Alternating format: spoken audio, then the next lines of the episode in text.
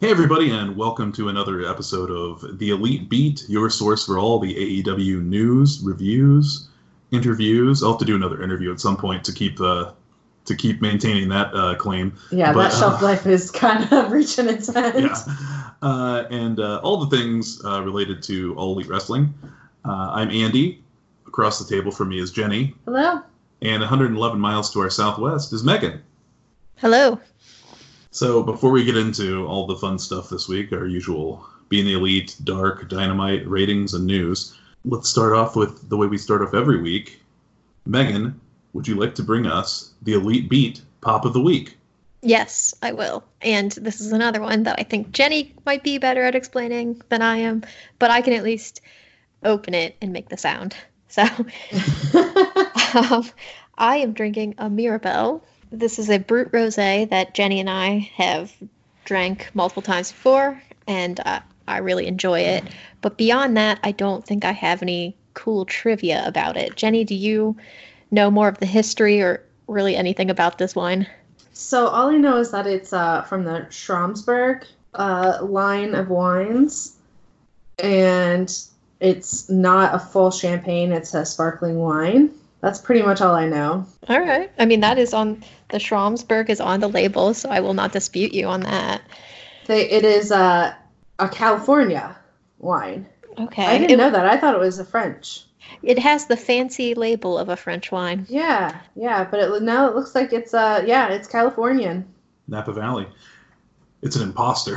It is. It's it's really nice. So we actually, um, if our listeners remember, our uh, New Year's Eve, we did a blind tasting, and we did five bruts and we did five rosés. This Mirabelle is a rosé, and of the five rosés that we had, I, I believe this was the winner.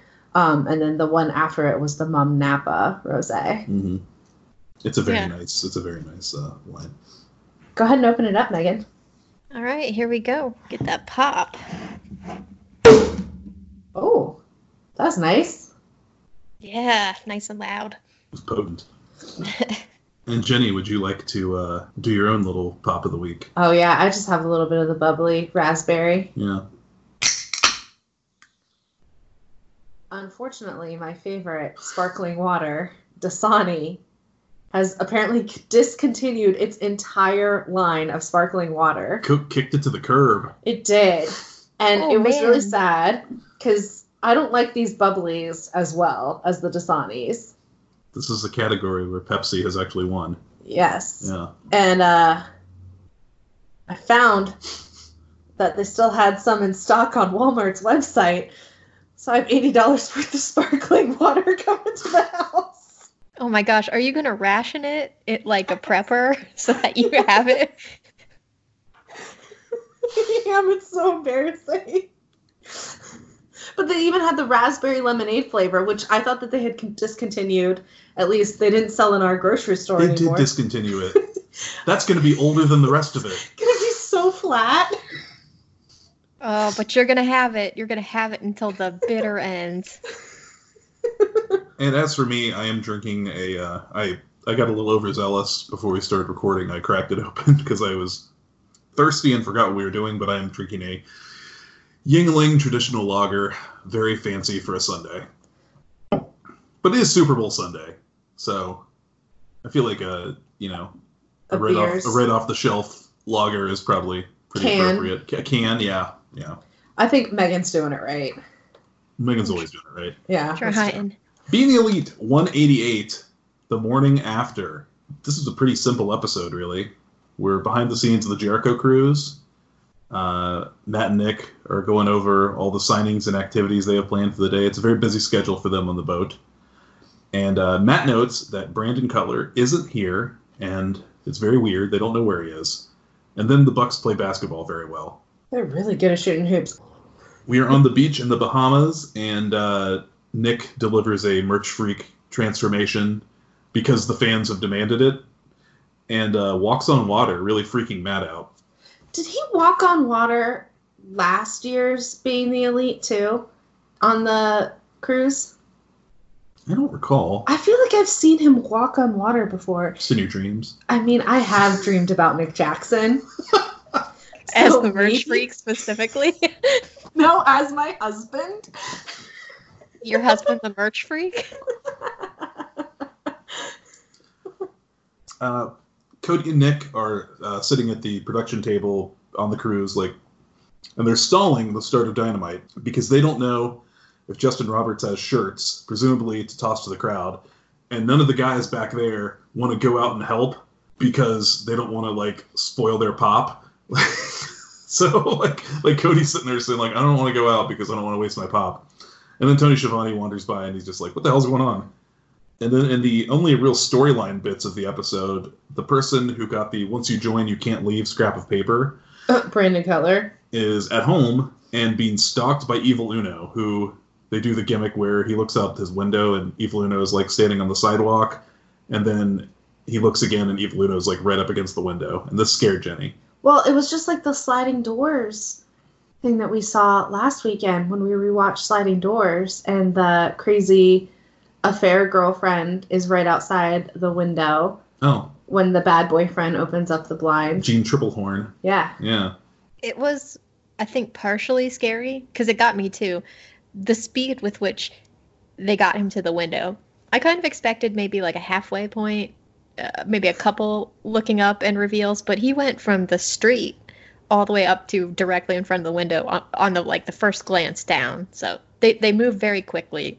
I'd like to believe that wasn't editing and it was just like they made him like full sprint to the window. I, I've seen Evil Uno in the ring. He can't move that quickly. That's why I I, would- want see it.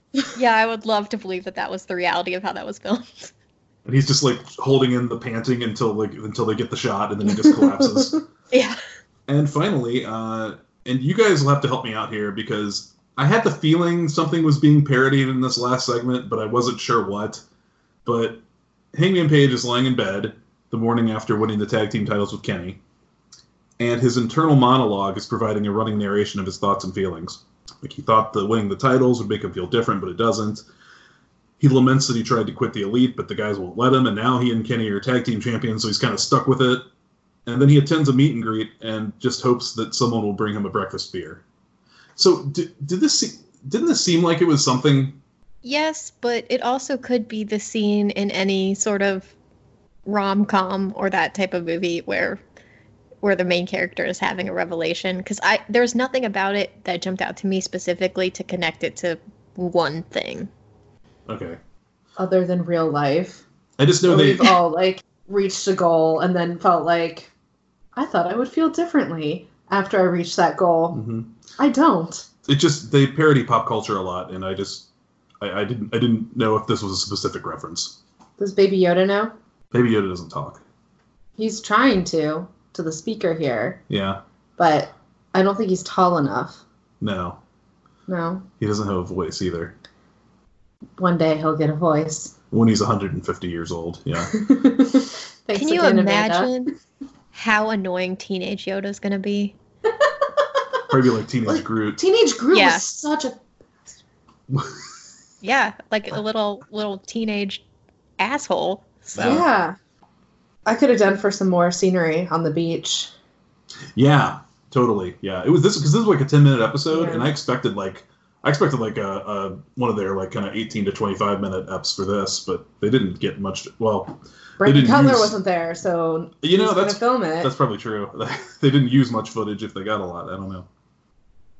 They couldn't go back to the old days where they just found someone to hold the camera and be fine with that. That takes us to AEW Dark for January 28th, 2020. Uh, 30 minute show this week. No storylines, no promo segments, just three matches. Nyla Rose defeats Shanna in a tables match. Uh, this was from the Miami taping at the Bash of the Beach. Uh, Nyla tried to put Shanna through a second table afterwards, but Sadie Gibbs made the save. And then Gibbs ended up going through the table herself. So good job, Sadie Gibbs, on making the save. Um, Sadie Gibbs also went for Space Flying Tiger Drop, her big dive, and she totally messed it up.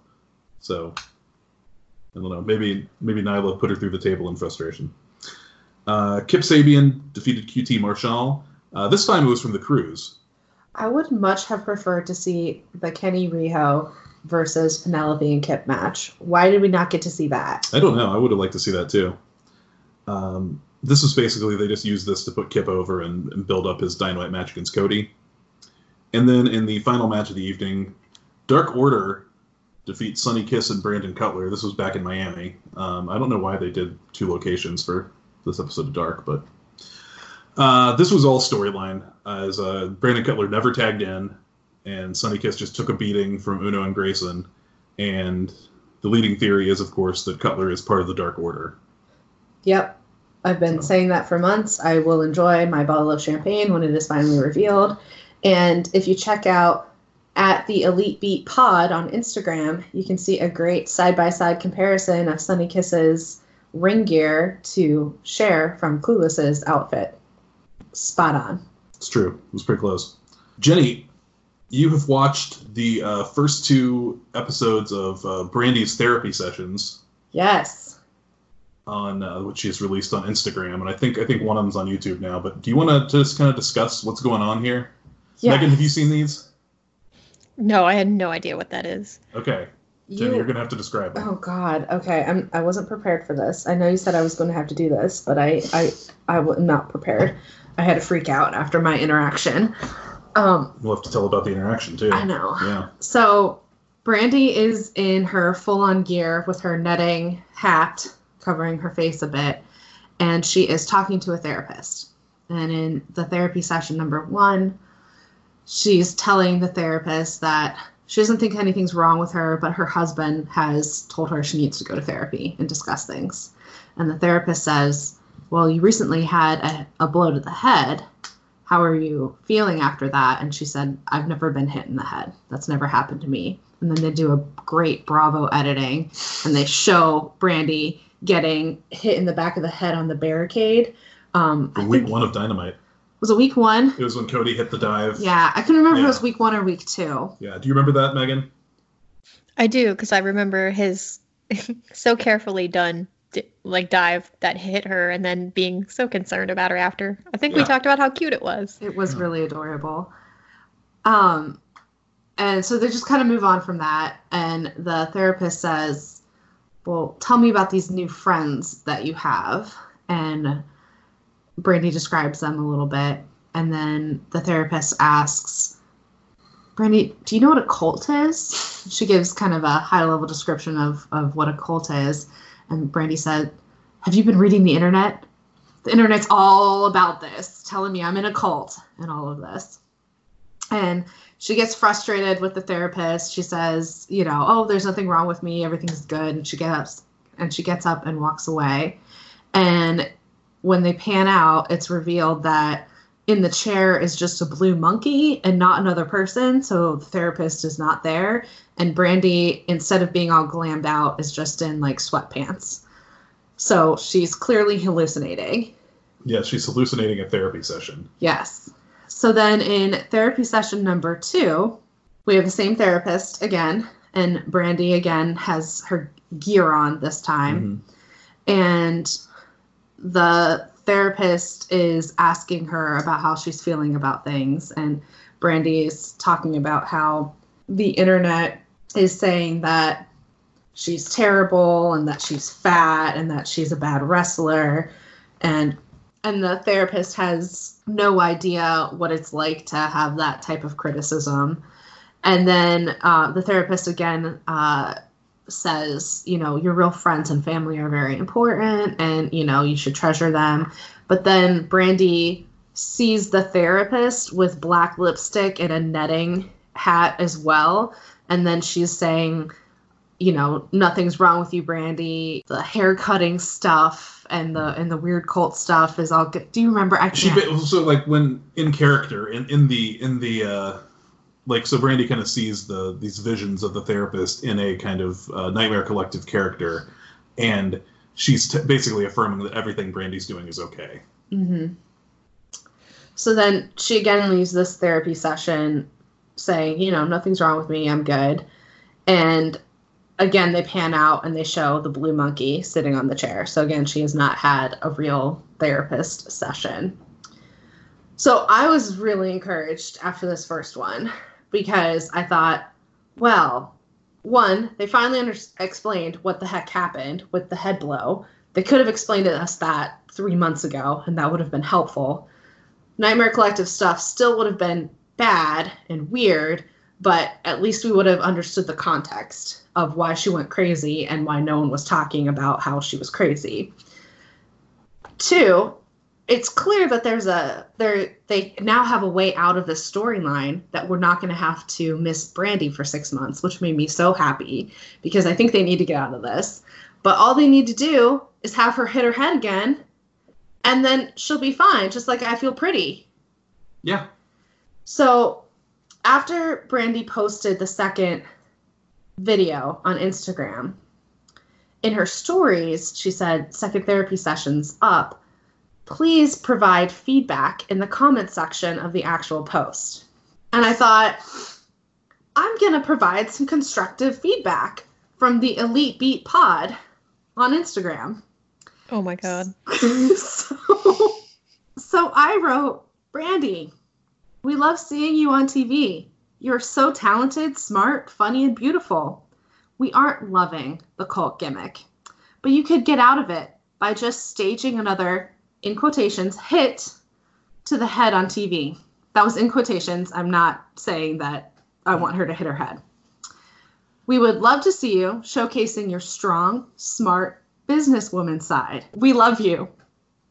Yeah. I think that was all like very constructive and positive. I, I, I complimented Sandwiched it. Yeah. I do love seeing her on TV, and I would love to con- continue to see her on TV. I think she's wonderful. Again, not loving this current storyline that she's doing, Yeah. but wanted to provide some like good constructive feedback of, hey, you're lo- the people who love you out there. We're not hating on you. We just don't like this storyline, and hey, maybe do something else. Yeah.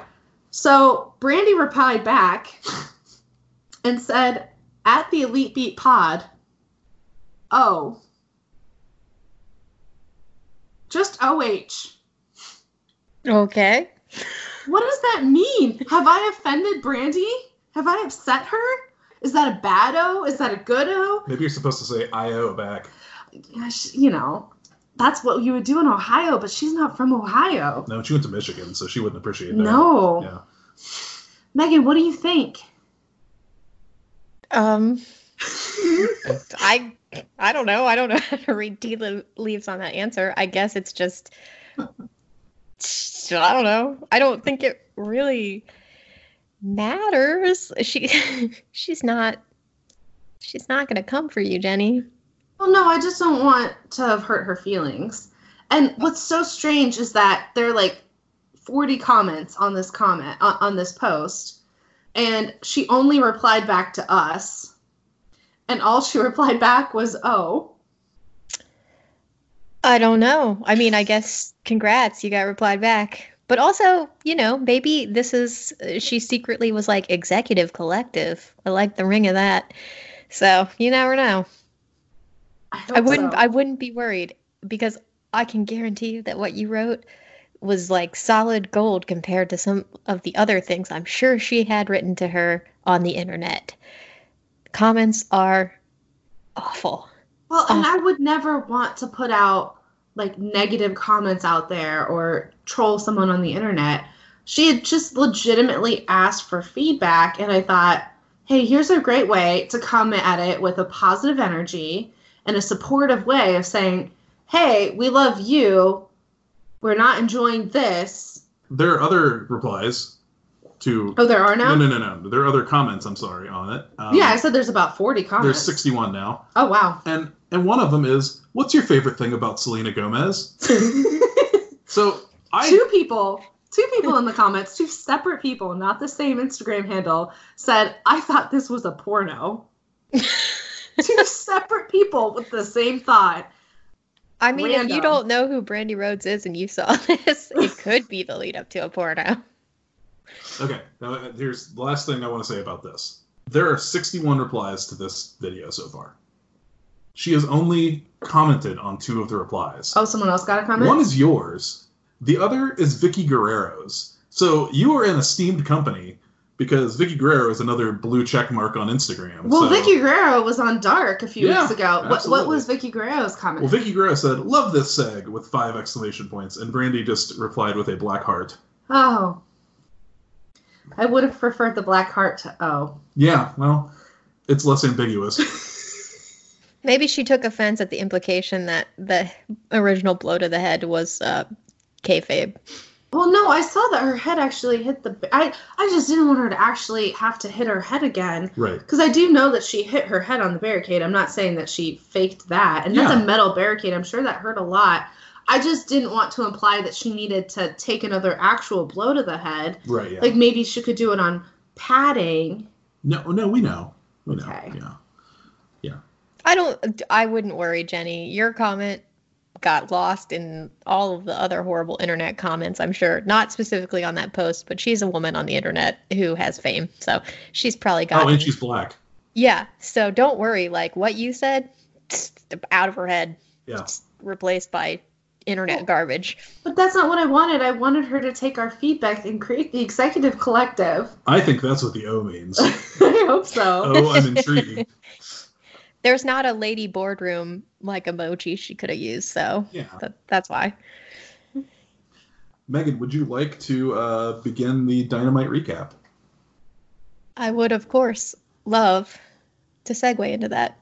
This week on Dynamite, we've left the boat behind. Goodbye, 80 degree weather. Goodbye, beaches. Hello, Cleveland. Hello, Cleveland, Ohio. I'm so mad that they like didn't get punished by their bad decision making. With the snowstorm. Yeah, It just looked really cold. yeah. And I can't believe that Cleveland has blown their entire tourism budget in the month of January. So Cleveland, two days prior to Dynamite, was featured on The Bachelor, where it was the destination that they went from LA. Peter and all those ladies love Cleveland. They said it so many times how much they love Cleveland, even though when Chris Harrison announced that they were going to Cleveland, the room was silent and everyone kind of had open faces and like questioning looks. But then once they got to Cleveland, they loved it. Everyone was so nice to them. It's such a beautiful city, a hidden gem. Mm-hmm. I wonder Miss how much. You could be a model in Cleveland. That's right. I feel like Cleveland's fine, but this is the weed out city for them because they'll get to go like to Europe next week or something. You know, it Yeah, they get to go to a real vacation spot. yeah, survive Cleveland, you'll be good. So, so where were we tonight? We were at the Wolstein Center, which I believe is on Cleveland's uh, Cleveland State University's campus. Is what Yeah, I believe it's their basketball arena. Okay, yeah. So we're at the Wolstein Center, and even though they didn't get punished by snow, I have to think it's probably pretty painful to go from cruise weather to like a 32, maybe. Yeah, yeah. You got the lake effect, wind, if not snow, so it's not pleasant. But yeah, since we're in Ohio, it only makes sense that we open the show with Jon Moxley, resident Ohioan, on this mm-hmm. roster. And he gets like a super nice hometown reception when he comes out. I think he probably took five minutes to get down to the ring and then just listen to people clapping for him. So that was fun. Very Jericho moment. Moxley still has an eye patch. He's wearing street clothes though, so we assume he's not getting into a brawl here. He's just out to kind of say his piece about Jericho. He basically is of the mindset that now all the fun and games are over because Jericho tried to blind him, and that's pretty unforgivable. But also that generally these things, when you stretch them from now until the next pay per view, which is Revolution on February 29th, I believe, you know, you have to have some in between action. And he's not really patient enough for that. So he wants Chris Jericho to come out there tonight and just let's just do the ass kicking right now. He's ready. Just just take care of it. Which I guess Chris Jericho was like, sure, because his music hits and he comes out, but he's not alone. He's never alone. And Jericho says that he doesn't think Moxley deserved anything other than what he got. He hasn't earned anything other than what he got. And he proceeds to call him, I think he called him like a pirate because of the eye patch that he's wearing. I just wrote down the line, yo ho ho, and a bottle of dumb because you're stupid. Because he had to clarify. so that was fun. Uh, but he also insults Moxley's mother, or he, not insults her, but he implies uh, bad things about her because he says he saw her backstage and she was looking fetching and that maybe he should call her up. Moxley doesn't like that. But he also says that he, he explained to her, as Moxley's mother, that it's really all her son's fault that all this stuff happened to him. Exactly what a mother wants to hear. So it's okay. She understands the situation now. And Jericho is like, You want to fight? That's fine, but we're not doing this even because we never can. So he summons the Inner Circle boys. And then he also says that Santana and Ortiz have brought backup from the South Bronx, which was weird because that's nowhere near Cleveland. But I guess they traveled. So they make it up to the numbers 10 versus 1. And, and What's Moxley, really the difference at that point? I yeah, I know it's kind of like once it's more than a couple, it's really just like how much of an ass kicking are you going to get? Yeah. So uh, Moxley's like, that's okay because you have your inner circle, whatever. But I have everyone in this arena. And he does the OH and they respond with IO. He says, I've always wanted to do that. But it's clear that the, the arena supports him. I guess they'll run down and save him from these 10 men if needed. But because of this mindset, Moxley's like, all right. Uh, Ortiz walks forward as the first sacrificial lamb, and he kind of goes to like get up in Moxley's face, but he gets headbutted. And then once he's down, Moxley Moxley just runs straight forward into the crowd of nine other men and does what he did the other week or like last week. No, two weeks ago. He just fights them. He fights them. He has no numbers on his side. And eventually security has to break up the whole thing. And Moxley leaves the crowd. But he's kind of victorious because he's in the crowd, he's with his people, and everybody around him is like, yeah, fuck the inner circle. Ohio rules, OHIO. And that's how we leave this segment. Were you at all concerned that uh, somebody might jump the barricade? A little, yeah. Because Like- he riled them up. He did, and it's not like he was telling people to do it, but he did say like it's us against them, and I, I was afraid that somebody would like take that as like okay, I'm going to jump the barricade and attack uh, Santana or something. Yeah. I thought they should have staged like an indie guy to come out from the crowd and help. But then I thought that would have yeah. encouraged people to jump the barricade. Yeah, that see, yeah, if you do that, then it's monkey see, monkey do, and like people go nuts. I wonder if they increased the security along the the barrier in front right there and just made sure that anyone on that task was like, "Hey, you're not getting over this barrier. Don't even try." Perhaps. But yeah, he was he was definitely encouraging it and um not like telling people to run in like you said, but it was very much like an us versus them and if this were maybe I don't know, 20 years ago, I feel like is that far enough back that people still believe this stuff was real? Yeah, I mean, you would get. Yeah, I mean, I'm trying to think. I feel like there have been like fans rushing the ring in the last 15 years or so on WWE television. Yeah, but they're trying to go into business for themselves. That's true. Remember that guy in like Argentina who like punched Randy Orton in the balls? Yes. Yes, I do. He, I think wasn't he trying to like get his own wrestling career going or something like that. Yeah, because he was like an amateur MMA fighter, but you know, Dana White's not going to call you up after that Mm-mm. just because. The next segment we go to uh, reminded me a bit of Lucha Underground because it's like Yeah. shot. Yeah, it's like shot like um like Lucha Underground. Friend of the pod, Dan said this is uh this was his friend's butcher shop that this was filmed in. Yeah, that's awesome too because it um, we see MJF with Wardlow, and they're walking through this back area of a butcher shop to meet the bunny, the butcher, and the blade. And MJF hands the bunny an envelope, presumably full of cash, but all we see is that it has Young Bucks written on the outside of it, Mhm. and uh, the bunny for no reason has just a giant knife that she's just like, "Yo, I got this knife." So very threatening, but very cool the way they did it kind of cinematically. Yeah, and then they were like, like when it panned up after she handed off the, uh, she hands off the envelope to the blade, and when they pan up, they're in their full gear. Yeah, it was really cool. You go from that to the actual match itself, which is the butcher and the blade facing off against the Young Bucks. Um, and MJF is there on commentary, being his usual MJF self. He was so great on commentary in this match, though. Well, he's really good at talking, so Yeah. yeah. Um, when, he, but when he said that uh, the Young Bucks are fake Christians and the only verse they know is Austin three sixteen. yeah, that ruled. he's very good at commentary. Uh, He said the butcher is apparently was apparently trained by Josh Barnett, which I didn't know that. I didn't either. Yeah, I thought that was interesting. Yeah. I also like that he took the time to insult the Young Bucks for being backyard wrestlers because teaching yourself how to do all the stuff they do is clearly not hard at all. Yeah. I know I could just go outside and do a backflip. No worries. Well, the Young Bucks get him, you know, get him back for that burn because they end up winning when Nick gets the pin on the blade after they do the Meltzer driver. And the truly important stuff, I think, happens after the match, but I, I thought the match was good.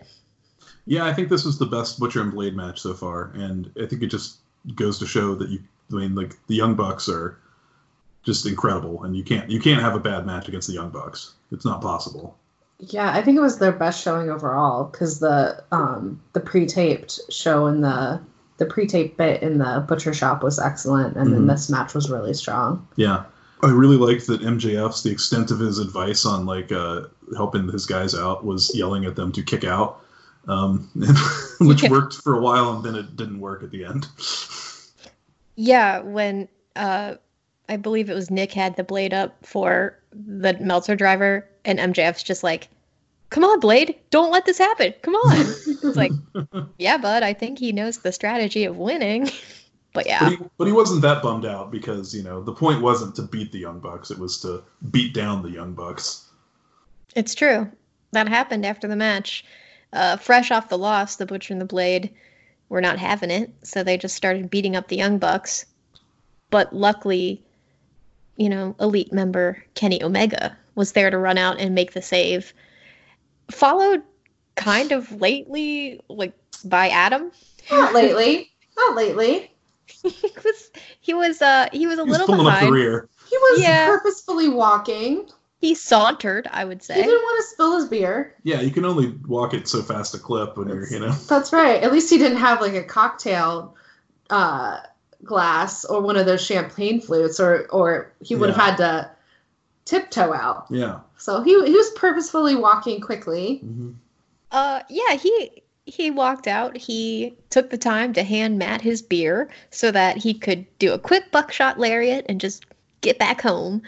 He, Um, lit- he literally told him to hold his beer. yeah, Mm-hmm. yeah, he did. And Matt looked less than enthused but, to do this, but he did it. This And is then- a Matt issue. This is not a big deal. Megan, I would hold your beer any day. Andy, I would hold your beer any day. And also, Matt, not capable of defending yourself. So yeah, you hold the beer because you can't take down the blade. I I love how this is turning into whatever propaganda is necessary in these segments. I like it. I like hearing about it. I like seeing the other side of this. It's like turn on Fox News just to get like a. it's like what are these lunatics raving about today? The Butcher and the Blade lost. I don't see it that way. Adam's hair was beautiful. He didn't wet it down. This is my favorite Adam hair look. Adam had really good hair. He he took the beer back and slugged it down, and then uh and then walked away. Yeah, he he did what he came to accomplish. He defended them. He protected them. He helped them. He was a great friend and partner. But then he was done. And Matt has weird energy, so he didn't want to stick around for that. Matt barely would hold his beer. He was about to have to put it on the turnbuckle. This was I- just the greatest though because they. I, I mean I know that it seems like it's building towards an Adam Page heel turn, but it can't. They can't now. No. He's so popular now. Like he, this has gotten him so over. I yeah, I love seeing week to week just where he's gonna fit into this. I, I'm not gonna let Adam turn heel. Oh, we know because you've already got your agenda started. on this podcast, at least on this side of the table, Uh-huh. Adam will always be a face. This household does not recognize the heel status of Adam Page. But this ruled. I was really happy. I was just I, it's the I best like thing they've ever done. I liked the match, and then the post match was even better. So the next match up was uh, a women's match. We have Nyla Rose versus Big Swole, and Nyla Rose gets the win with her sit down power bomb. Uh, what did you guys think of this match? I don't know. Like, I I wanted Big Swole to win. I kind of thought she was going to, and then she didn't, so I was a little disappointed. The match itself was like it was fine. There was nothing special. I felt like they didn't click. Maybe that was it. Yeah. I just wasn't sure if it was just me. It, the timing on it seemed kind of rough at times. So, hmm but I'm assuming Nyla Rose got the win because we are still supposed to fear her after the Shanna thing. I wanted Big Swole to win too. So They they mentioned that she's like I, apparently she's the number one contender right now. What? Well, due to the things resetting, right? The ratings Yeah. Or- or rankings. Oh. So I, I didn't. I, I maybe I misheard that, but I was just like, how is that possible? She's been. I mean, I'm thinking of the what, like three shows in January. She was on at least one other one, right? I feel like I've seen her a lot more than usual, basically.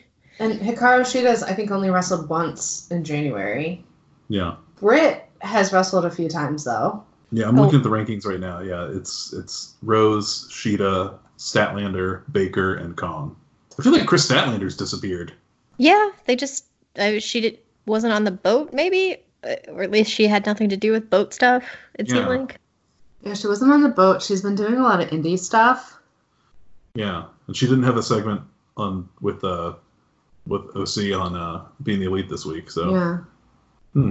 wonder what's going on with that. I think we all just need to like normalize after the boat. Maybe this is like a weird return episode, and you know they're still not quite there yet. But that damn boat shook stuff up. And Pack agrees. Oh, we'll get to Pack, and we'll also get to Britt. There's a lot of stuff later, uh, but the next segment we get is a Kip Sabian versus Cody Rhodes match, and Kip is accompanied by Penelope Ford, his lady friend. Cody is accompanied by Arn Anderson, his professional coach, who carries a scouting sheet and hides his mouth when he whispers tips to Cody with it. It's it's laminated. I love I it. love it. It was a football coach move. Yeah, it's very uh, Friday Night Lights over here. My question is, how did Excalibur know that it was a scouting report if nothing had been filled out on it yet? I'm telling you, he probably wrote scouting report at the top of it and then filled in the rest later. Standard scouting report template in Excel. Jenny, Yeah. come on. You'd be a There great were- spy. There were highlights in certain areas. Scouting report. How much scouting do you really need to do against Kip Sabian? I mean, apparently not too much because he beat him without his coach even being out there. It's true. It's true. He, Cody, uh, he defeated Kip, and he gave him, I think, three crossroads in the process of getting to the pin. Three in a row. Yeah. And as Andy alluded, Arn Arn was kicked out due to events earlier on in the match. Um and kind of the whole story of that was that Penelope is trying to help Kip cheat and Arn is a very serious man and is not having it. So so Penelope Penelope threw her boot into the ring. yeah, it was a sparkly Doc Marten and it was so obviously hers. And she's not getting that back because then Arn threw it into the crowd. She screamed. Did you hear the scream? Yeah, she was like, that boot was probably 300 bucks. Yeah, and she's walking around in like one sock. One foot. sock. Yeah, that's got to be annoying. But yeah, she did. She did try to cheat, and Arn was just trying to be a stand-up guy and point it out. But my boy Bryce was not having it. So Arn maybe overstepped his boundaries by getting into the ring and holding up this sparkly Doc Marten and saying, "Bryce, check this out.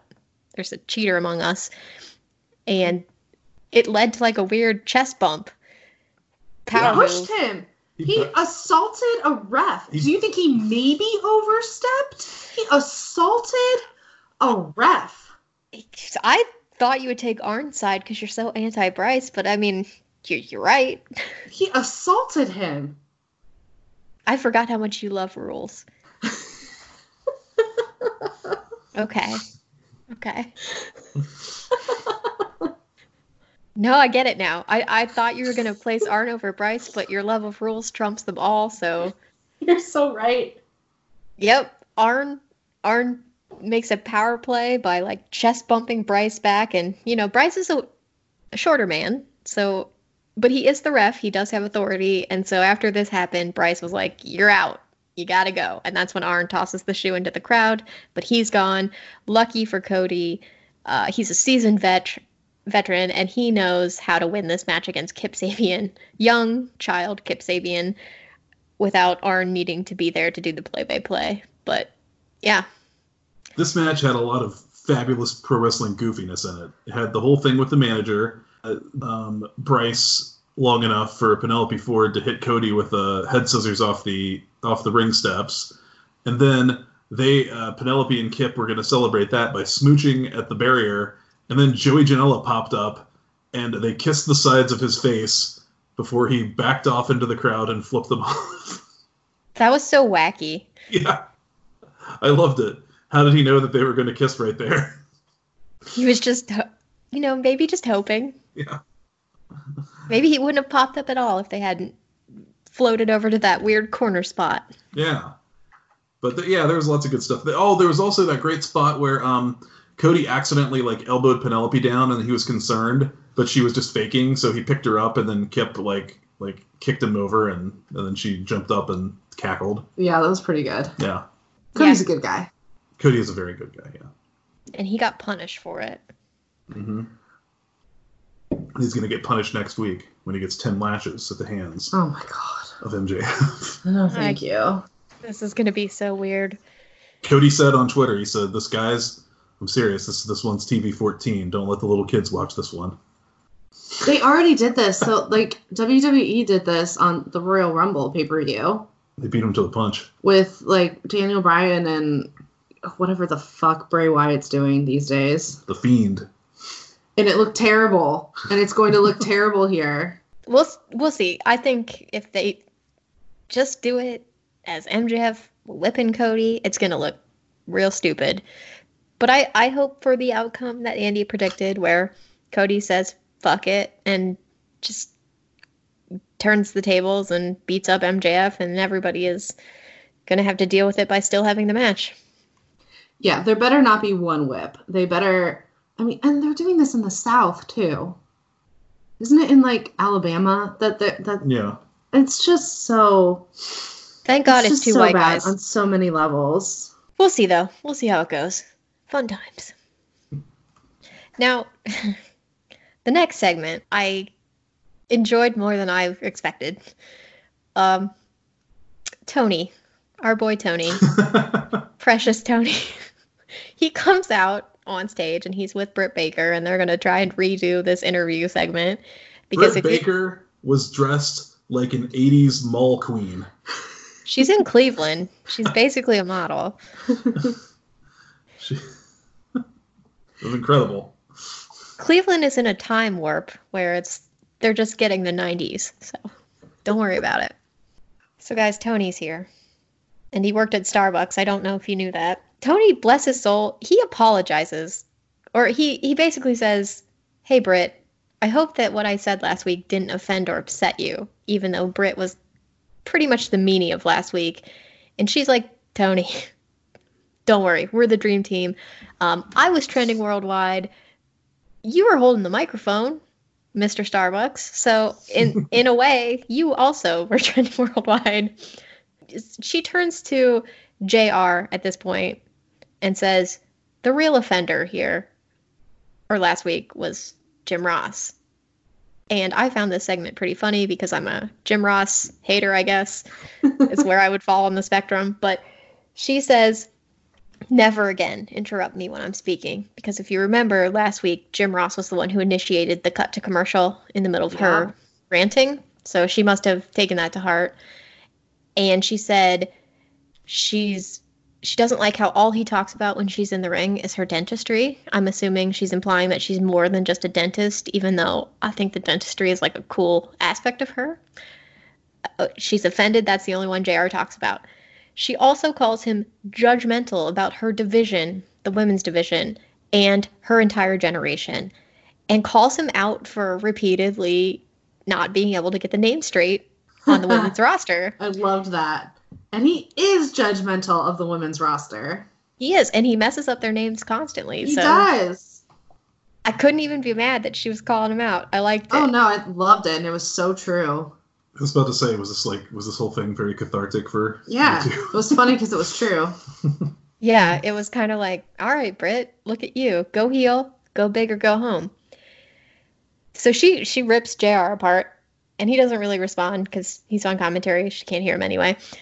And she wraps back around to Tony though, of course, and she tells him that based on his mouth and his breath, she thinks he has moderate to severe gingivitis and he needs to pick up a toothbrush. And then she does a mic drop that I admittedly don't understand because I know it's a sport reference I didn't get, but she says, Cleveland, congratulations. You finally have a baker you can trust in.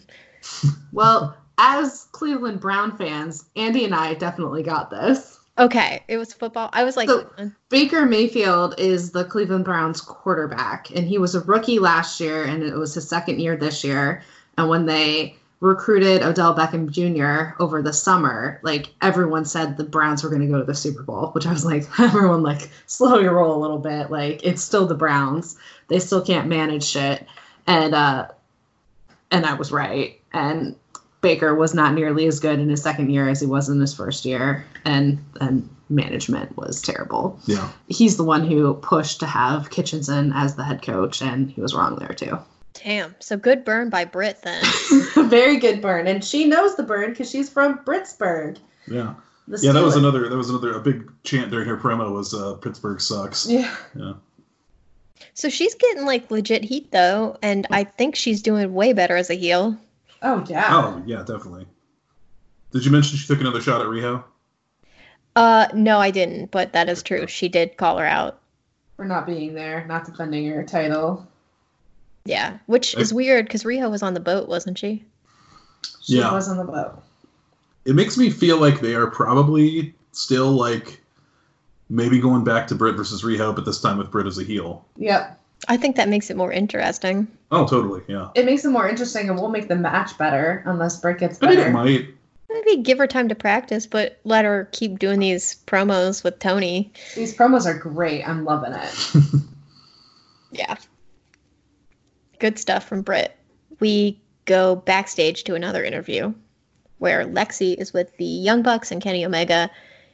And the Young Bucks are explaining that their main objective at this point in time is just to climb back up the ranks in the tag team division. They do want to, like, they do want to get the titles, but right now, you know, they realize they're not necessarily the first contenders. Drunk Adam shows up in this picture Has been drinking. Adam Page has shows been up. drinking. Yes, it's still drinking. Uh, Upset he wasn't on a booze cruise, Adam Page. she was. You just go to the bar, Adam. I was sad he didn't get a Chiron when he came in for his earlier entrance. It was Yeah. too fast.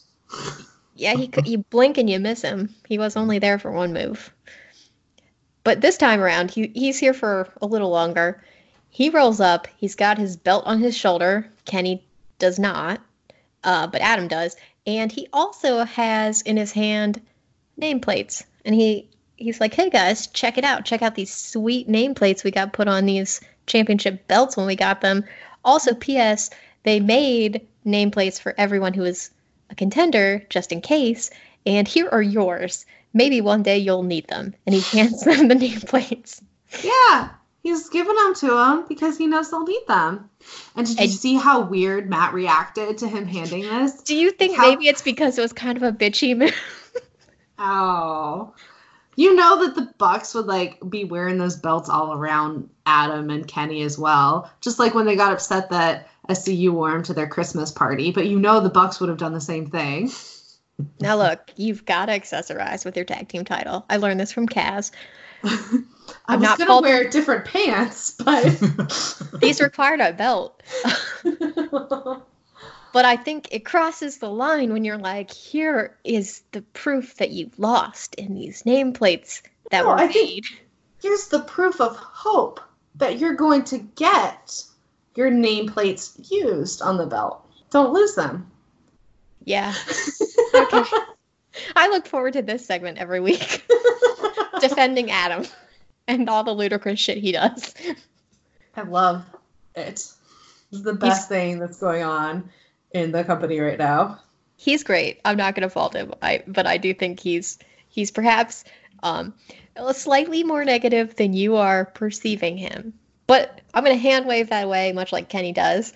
Uh Adam leaves and Kenny's like, "Yeah, yeah, yeah, yeah. You know we're still the elite, guys. And next week we're going to show that off because I have personally booked a match for us and that is a match between the elite which is Matt and Nick of the Young Bucks, Kenny, and Adam, who walked away but I guess is still on board for this or will be told to show up. And they will be facing off against the Butcher and the Blade and a tag team of their choosing. And I'm going to go ahead and spoil later on in the show, we find out they have chosen the Lucha Brothers. Oh wow. That's a heavy choice. I think it's a smart choice because they're good.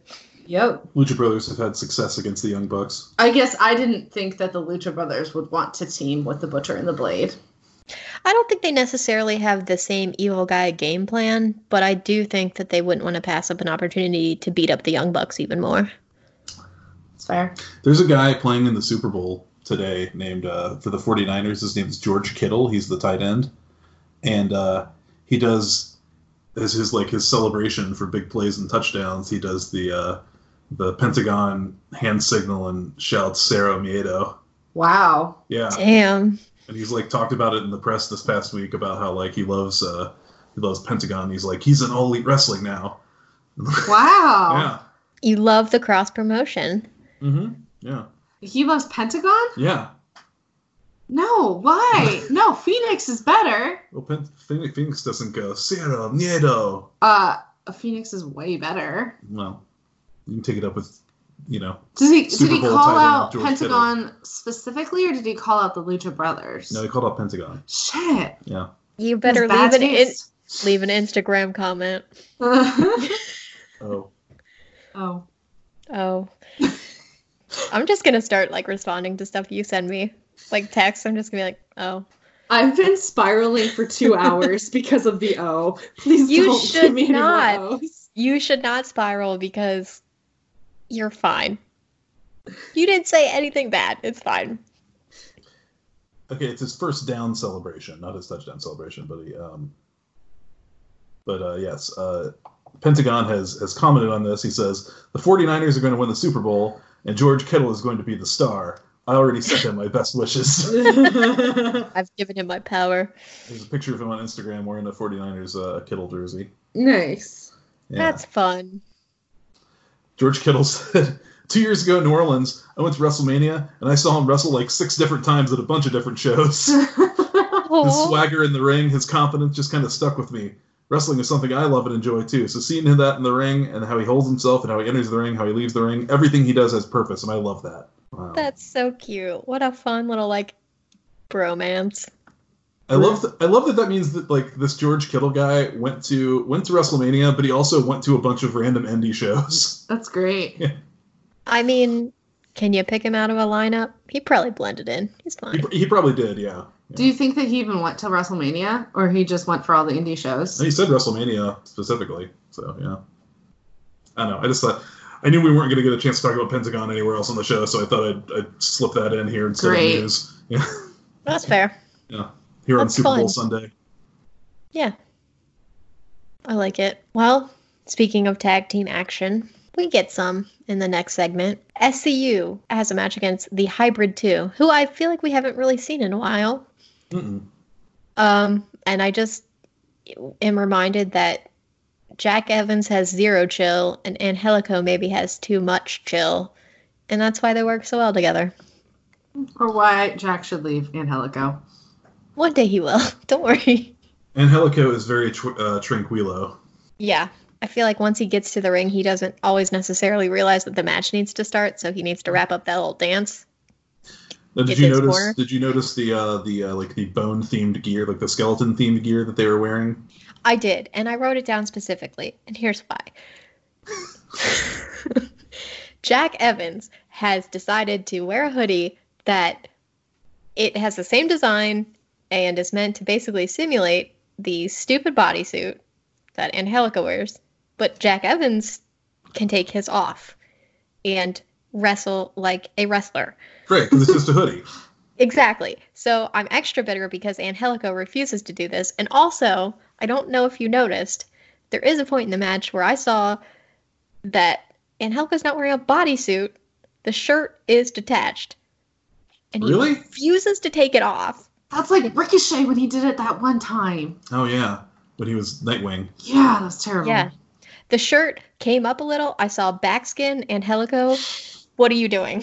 Take your shirt off, Angelico. So they the the skeleton theme was meant to honor uh, the passing of La Parca, a legendary uh, lucha libre performer who who died last week.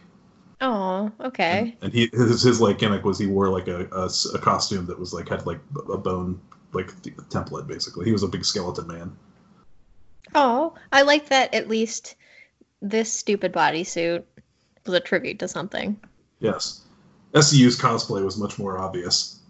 Yes, they were uh, wearing Lakers jerseys to honor Kobe Bryant, hmm and Christopher Daniels kept his on the whole time because he wasn't in the match, obviously. But Kaz and Scorpio had yellow and black theme tights on this week. Right. Yeah. I feel like the outcome of this match was predictable because SCU wins. Um, specifically, Scorpio pins Angelico after he and Kaz do the SCU later. But I thought it was a fun, you know, good match. Yeah, it was just like a it was like a rehab win for them to just remind you that they are like even though that they lost the tag team titles, they're still a top tag team in this company. Yeah, yeah, and this was not necessarily, you know, like no stakes because they're not the champions anymore, but it was two talented teams facing off and doing cool Totally. stuff. Yeah. And and Helico, um, I respect his cheat game because he really went for it this match. Uh, he did a thing where he distracted the ref at one point and allowed Jack to beat up on, I think it was AB Kazarian. And then later he turned around and moved into a position where he was ready to get the pin and then screamed at the ref for both being distracted and not doing his job. Mhm. So I was like, good job. and then he tried to get the pin and he failed. Uh, he also attempted to get a pin by putting his feet on the rope, and then Scorpio knocked them off.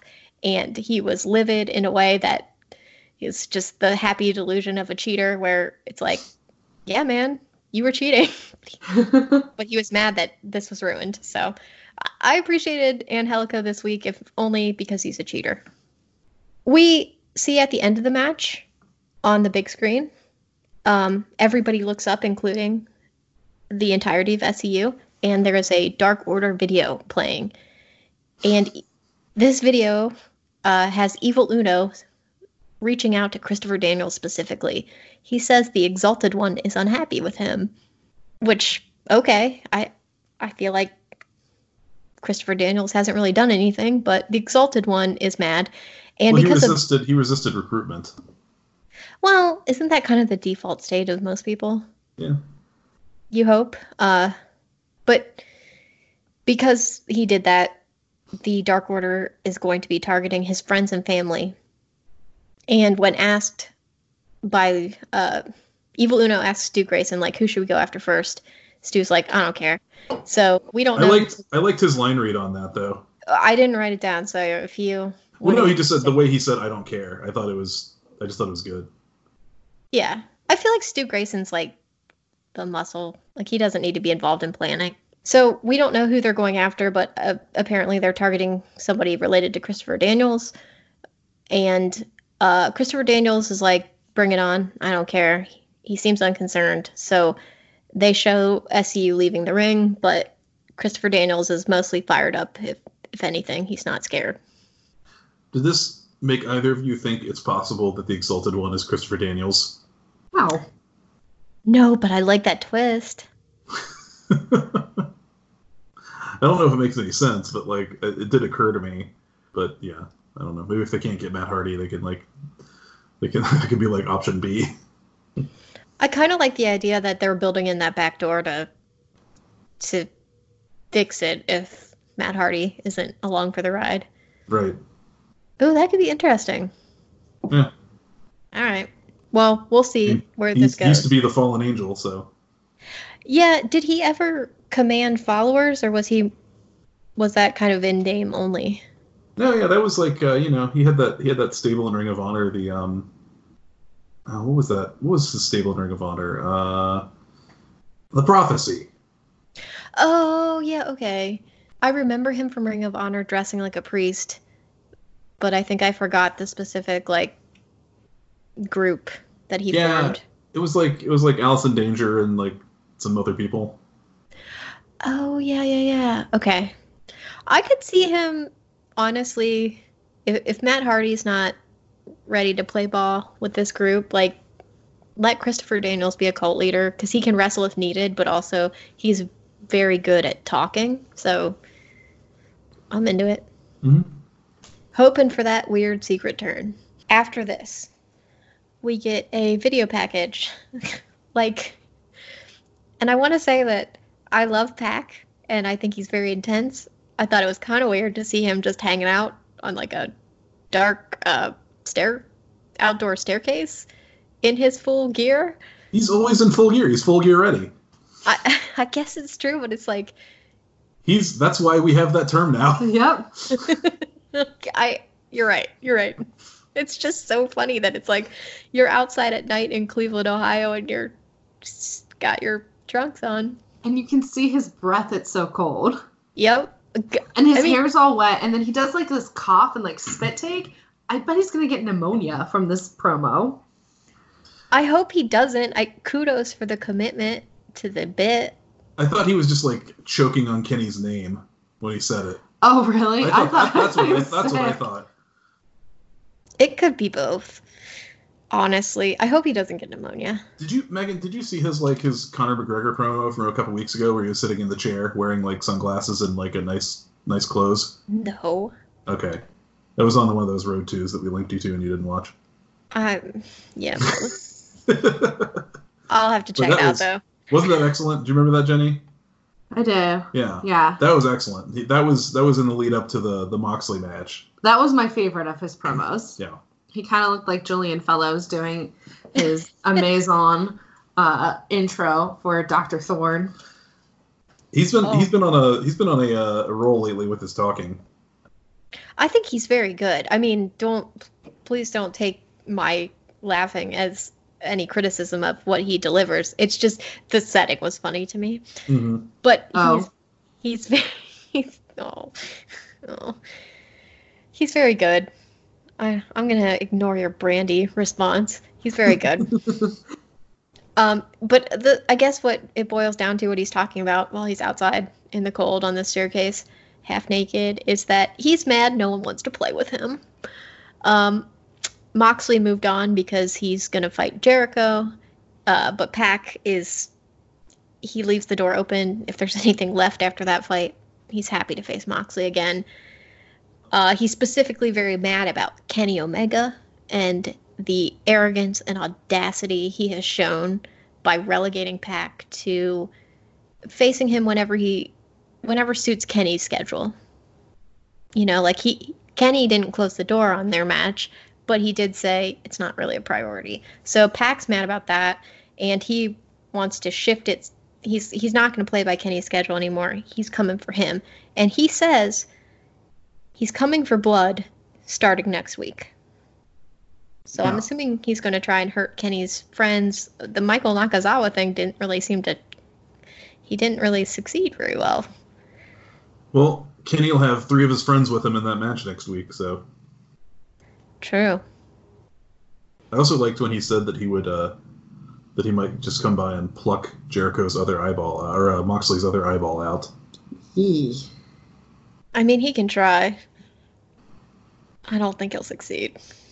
Yeah. But it was good. Pac's very good. I just think it's funny seeing him on a Cleveland street doing his thing. Mm-hmm. That takes us to the main event. And we have Private Party teaming up with Darby Allin to go against Proud and Powerful with Chris Jericho.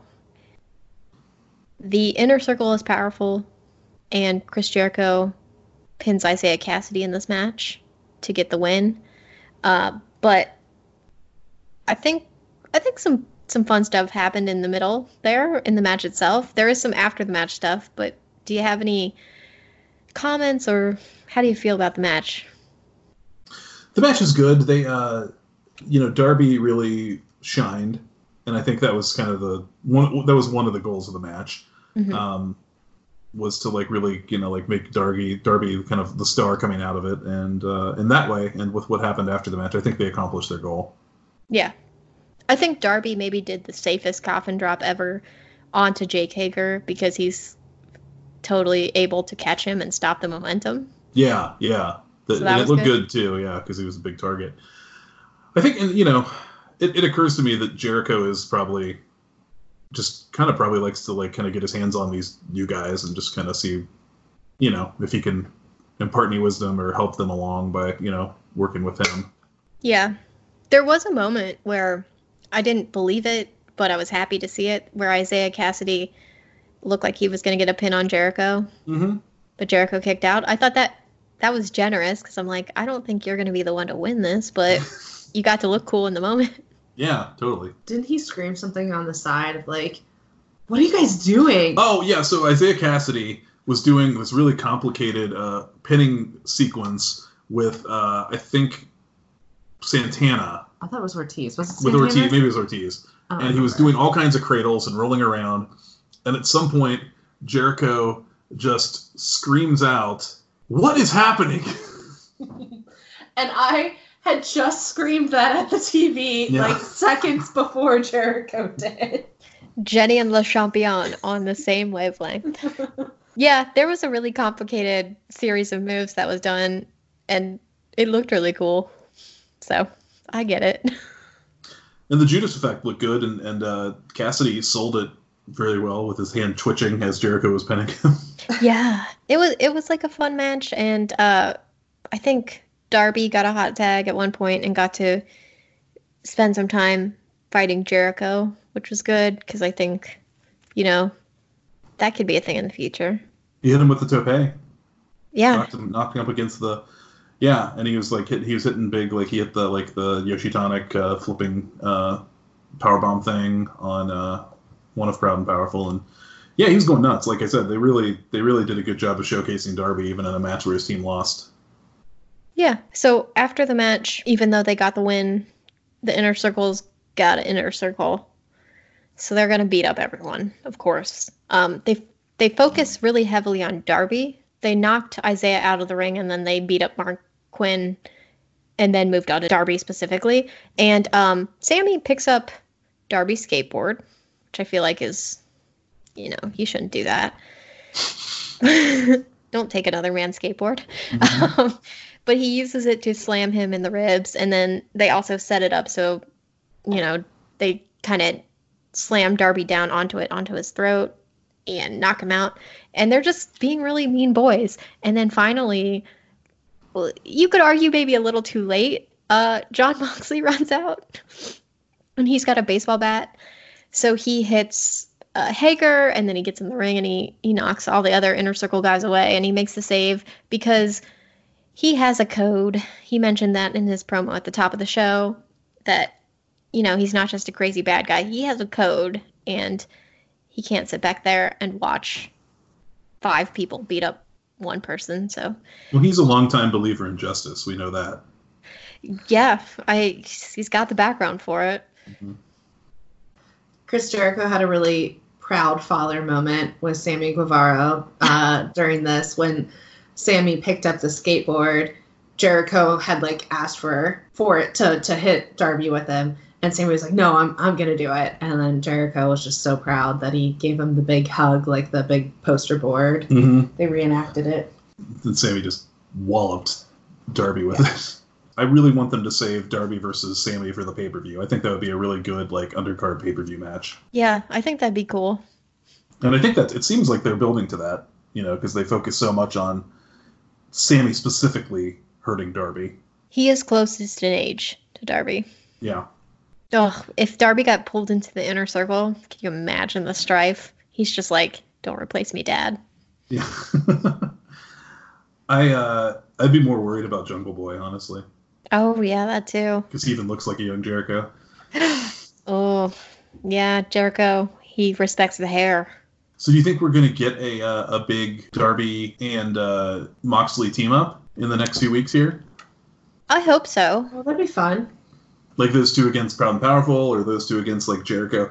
I I'm, I wonder because they they've they've made sure that like Jericho and Moxley haven't been in a match against each other yet. So I, I wonder if they'll if they'll do a tag team match to tease the the main event of the pay per view, or if Hmm. they'll keep them apart for the whole time. Because they could do the tag team, but not let them in the ring at the same time. I mean, they could. It'd be kind of hard, but like, yeah, but I, but they could do, yeah, if they wanted to do that, they could do Jericho and, and Sammy versus Moxley and Darby. Yeah. And you could just have Darby or Sammy get pinned. Yeah, yeah. So, what do we think overall this week's Dynamite? I liked it. Yeah, I thought it was pretty good. Yeah, th- I didn't think there was any blowaway match this week, but I thought that they they did a good job, like building towards a lot of things. I thought they did really well with storylines this week. hmm I didn't feel like there were any slow parts. Like it, it flowed well and there was no drag. So Yeah, it was just like a fun to watch show. yeah. All right, well, uh, that takes us to the rest of our show here. Uh, ratings. Uh, both shows, NXT and w- or AEW, of course, we track because it's the head-to-head battle. Uh, they dipped a little bit from last week, both of them, but AEW, of course, wins the night again. 828,000 viewers, uh, and they finished third in the demographic. Uh, they even beat an NBA game, which they do every now and again. But uh, They're off 100,000 viewers since the beginning of January. What do you think's driving that? They were in the 900s. for that one week, Well, not for the one week, for three weeks. were they? Or two weeks. Two weeks, they were in the 900s. Were they really? Yeah. Okay. I don't know. I just, you know, I think they, they did a good job building up to that January 1st show, and then, um, But then the week after January 1st, they still had the 900s. Hmm.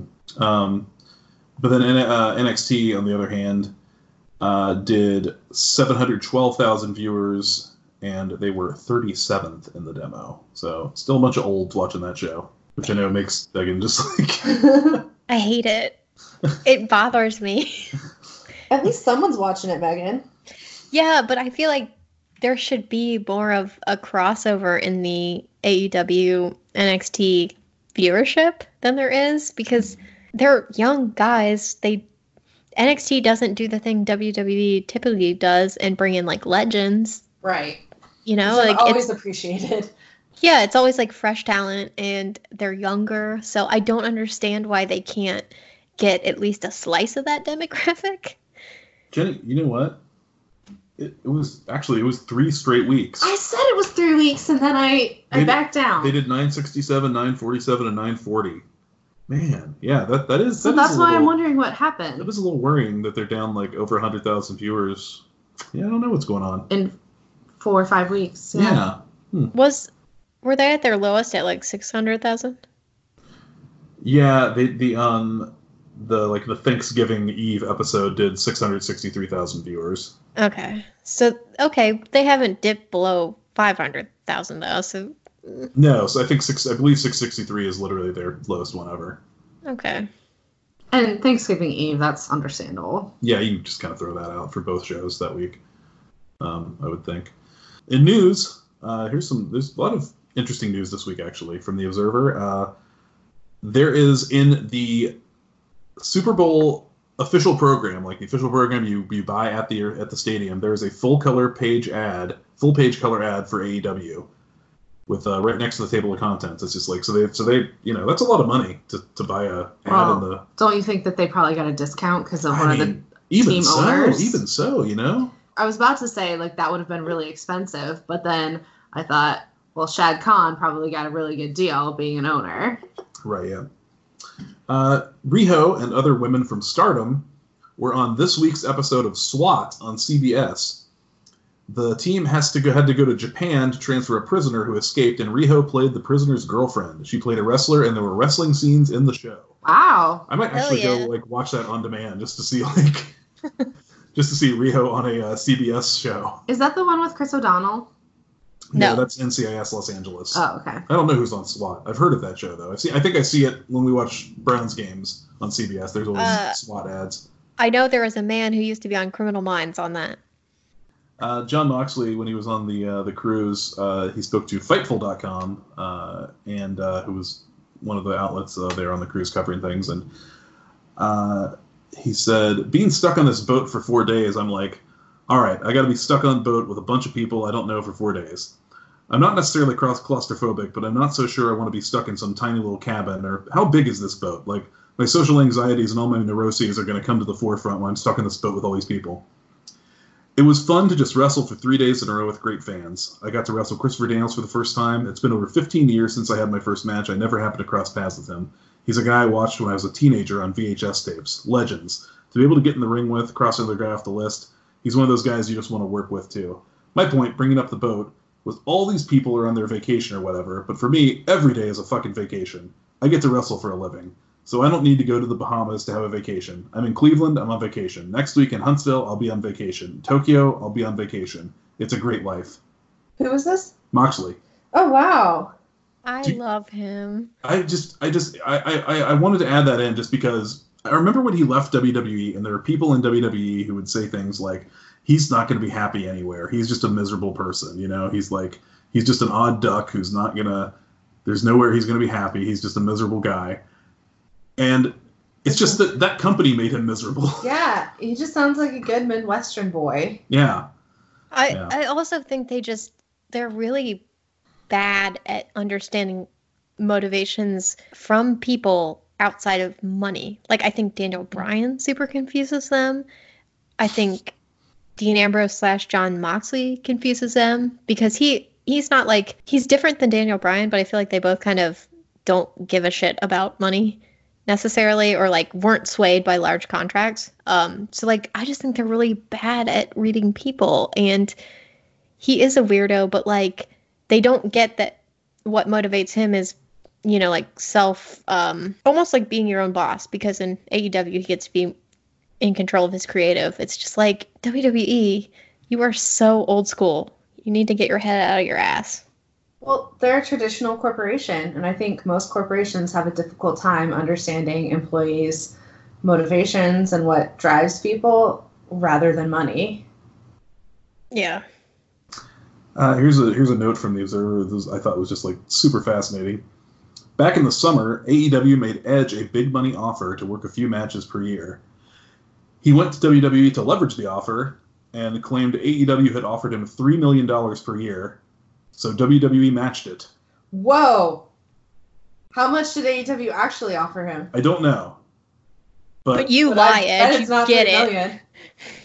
yeah, so yeah, so you know, if anyone is who listens to this is not like a WWE fan, Edge returned in the Royal Rumble. Yes. and yeah, he's making gigantic money uh, to do not that much, not that many matches. Ten And, uh, shows a year. I don't know. I'm not sure exactly, but um, he's getting, you know, like that was that's the fear of losing a big star to AEW right Wow. there. Yeah. Way to go, Edge and Beth Phoenix. yeah, yeah. He's gonna need that money after her head wound. To, to staple her head up. Oh my god, that was She was she was on she was on NXT doing commentary on Wednesday. I was I I couldn't watch the women's rumble because her entire head was red. Yeah, Was was it like a planned spot or did she just get busted open? No, because the refs kept coming up to her and like talking to her in the corner. Like I, she uh I, she hit the back of her head I think on like the side of the turnbuckle and just busted it open. Oh God. Okay. yeah. It was something else. It was oh my god. I I'm gonna I feel like I'm gonna vomit thinking about it. All right, let's move on then. Uh, Jonathan Huber, uh, who is uh, most recently Luke Harper in uh, WWE, 40 years old, is expected to sign in AEW and debut on March 18th in Rochester, New York, which is his hometown. Uh, he's expected to use his old ring name, Brodie Lee. He could legally start as early as February 12th, but uh, Dave Meltzer speculates uh, they will probably wait for his hometown, so he'll get a big reaction. Yes, but like fuck legalities. I want somebody to to like test this Just no compete. contract. Yes, because it's garbage. They treat these people like garbage, and I think that there should be some sort of precedent set. Uh, Lance Archer of New Japan is in serious talks. Uh, the deal isn't done, but it's far enough along that angles have been talked about. Uh, and uh, Dave Meltzer's not sure if this would be like a AEW New Japan like dual contract situation like Jericho and Moxley, or if he'd be leaving New Japan. I like Lance Archer. He's a good big man. I've only seen him on a couple things, but Yeah. The Young Bucks are writing a dual autobiography called Young Bucks Killing the Business from the Backyards to the Big Leagues, which is set for a September 29th release by Dey Street Books. I'll read that book. Yeah. Yeah. I read their children's book. That's right. the Observer spoke with Nick Jackson regarding the Young Bucks dropping Twitter. He said it wasn't any specific incident that caused it and had nothing to do with the reaction to the December 18th show. Bullshit. Nick said he'd been thinking about it for a long time, and he said that the negativity in certain aspects got so bad, including things like threats on their children. Oh my god. that's horrible. That's terrible. Matt then also agreed to do so. I do not doubt that they had been thinking about this for a long time, and they had said that they had even taken breaks from Twitter, where like, they had paused their account for extended periods of time. So I don't, I totally think that that's all true, but they definitely officially shut it down after the Dark Order stuff.